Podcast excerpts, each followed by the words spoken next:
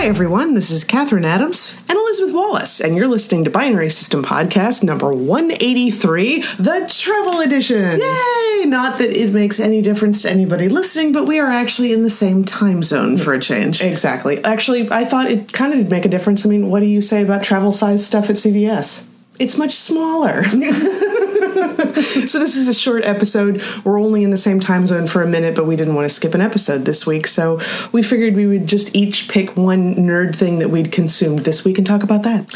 Well, visiting Florida, uh, Hannah, our little sister, showed me several episodes of Love, Death, and Robots, and I'm really kind of shocked that I haven't watched any more of this series because the ones that you showed me were great, and the ones that Hannah showed me were great. I especially like the ones Sonnie's Edge. That was the one about the beastie fights. Have oh yeah, that was the first one I saw. Yeah, yeah, and then um, there was also Helping Hand, which was the one about the woman, uh, the astronaut on yes. a spacewalk getting stuck outside the ship. Yes, both of those had that photorealistic thing, but it felt like Sonnie's Edge was a little bit more fantasy uh, realistic, right? And, and, I love the design of the monster that she oh, fights. Man, so that was, was, really like the very the much smaller monster that's still such a scary badass. And then um, beyond the Aquila Rift was another photo realistic one about the people traveling through a space gate and end up like hundreds of thousands of light years away from home. Have you watched that oh, one? Oh yeah, that was one with a really creepy ending. Yeah, that was. If you guys have never read anything by Larry Laird Barron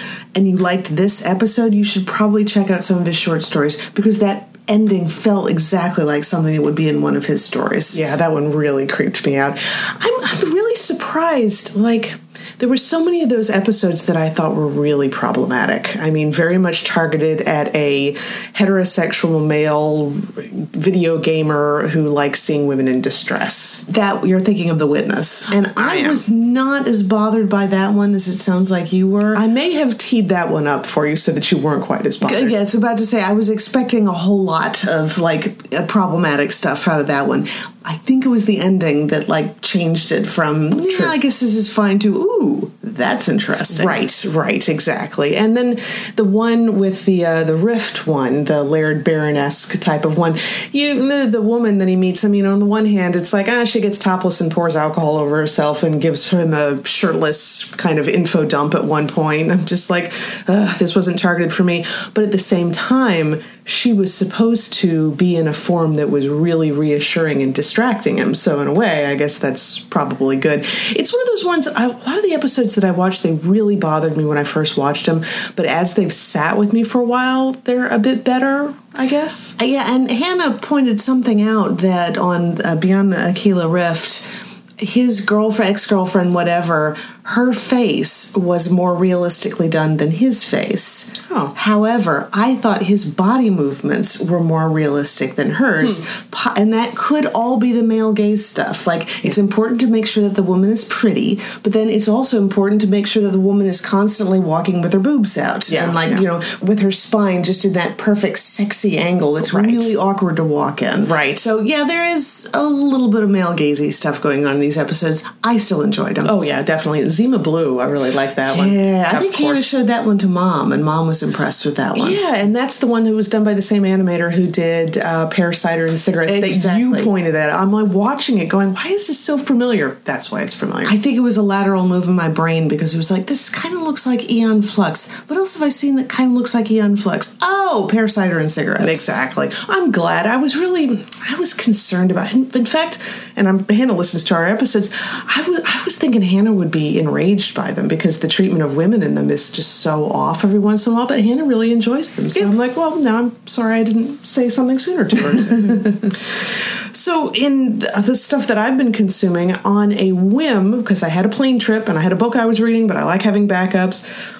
I got the final two issues of ElfQuest: The Final Quest and read those on the plane.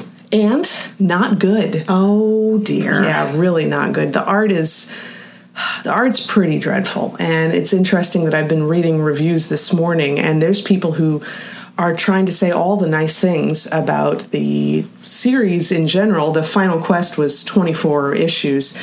Um, even the people who really liked the series are like, yeah, the art's not good. Um, and then she did a lot of stuff. A lot of people felt that it was rushed. Uh, some characters got killed off that people weren't happy about in ways that people weren't happy about. And then she kind of retconned a lot of their history in a way that people weren't happy with. Uh, she did things to Cutter that people didn't like. It's just that I noticed that for the two issues that I read, it's Wendy and Richard Pini are listed for story, I believe, but for this series, she's listed for script. And I think that may be kind of part of my problem. It's not very sophisticatedly written. It seems like it seems like bad fan fiction. Oh, really? And yeah. didn't Richard Pini do a lot of like the editing and the writing work and helping with that in the I mean because it was her artwork, but he contributed a lot. I mean, it was an equal partnership. So, has he backed off on doing like editing and writing and things like Maybe. that? Maybe it's like God. How old is this series now? It started in the seventies, didn't it? I so. think something like that. I'm just. I'm just remembering reading like the first four graphic novels when I was in middle school.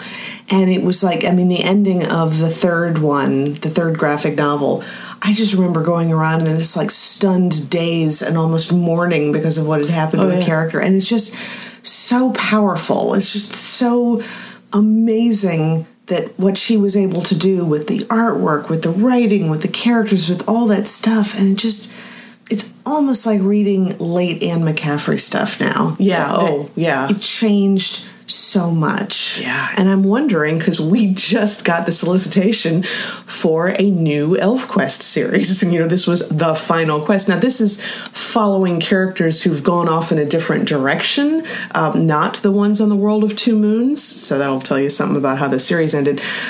I'm wondering though, because I was going on various forums, apparently if you have problems with the series, don't go to the ElfQuest Facebook group because the fans are sort of rabid in protecting it from bad comments, and apparently so is Richard Pini. Mm, yeah, but I, I seem to remember him reacting pretty badly when they were doing that like anthology of issues with other artists, yeah. and he was tired of people saying that they didn't like the artwork as well as Wendy, which I'm sorry we didn't. No, but if you go to fathertreeholt.forummotion.com, you can actually search through a lot of stuff. I found the comments very insightful. Um, a lot of negativity. So if you want to read positive comments about the end of the series, go to the ElfQuest Facebook group. If you want to read a lot of negativity, go to this forum motion one. Though people were really angry but I don't think it like ever went to flame war levels. Nobody was horrible. People are just very disappointed, and there's a lot of interesting comments in there. But yeah, it's mostly the art though. It's it's really not good. Well, the cover on the press release that you sent talking about the new series that's going to be coming out. Right was the cover artwork done by Wendy? I'll have to look, but thank you. I, I totally went off on a tangent. I sort of wonder if maybe the reason why they're doing more is that the response. I mean, you go into Goodreads and it's got a four point something rating, but I think it's the rabid fans who've pushed that up. There's a lot of people very unhappy, and I'm wondering if she's allowed that to get to her, and now she's going to do another series, or maybe it's a cash grab. I don't know. Because the artwork on that press release for the cover did not bother me as much as I've seen some of the artwork because yeah. there's something that she does with chins and uh, cheekbones in yeah. the elves now that looks really kind of like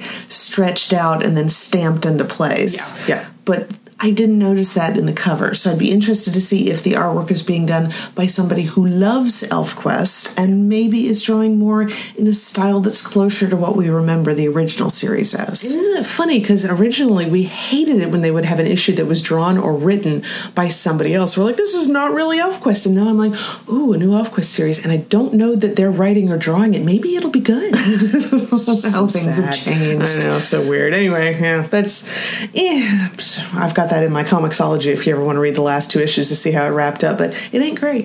yeah, well. So yeah, that'll wrap us up. Very short episode for the week because we got to get Kathryn to the airport. of course, not being able to plan, I read the ticket wrong, and I'm actually supposed to be there a half hour earlier than I thought I was. Well, at least it's a half an hour earlier, not like three hours earlier or something. uh, um, so yeah, make sure to check out pixelatedgeek.com for all the book reviews, the comic book reviews, the movie reviews, the folder galleries. By the time this episode comes out, we will be one week away from Comic Con. Ooh. Crazy, very insane. Yeah, we've got an invite to go to a Doctor Who virtual reality experience. Very nice. And a press room for the new Snowpiercer series. okay, I'm looking forward to that one. Yeah, and so all of that and more, pixelatedgeek.com. I don't know, um, are we going to get a Night Vale episode next week? No idea. I have to do some research, but my research on the first episode of the month that we thought was going to be happening but didn't, uh, still haven't turned up anything about why. Well, I'm, I'm sure they're just on I'm sure it's fine and nothing sinister at all. so, one way or the other, we will talk to everybody in one week. Talk to y'all later.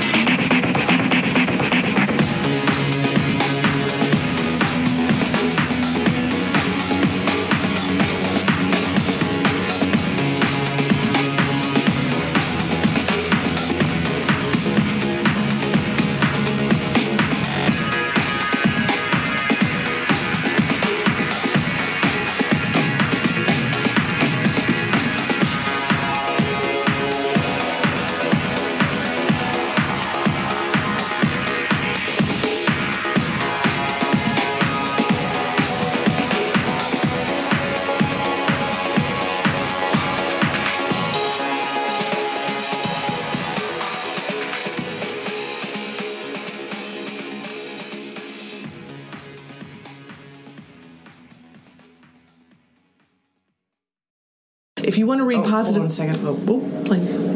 uh, helicopter, I think. Interesting.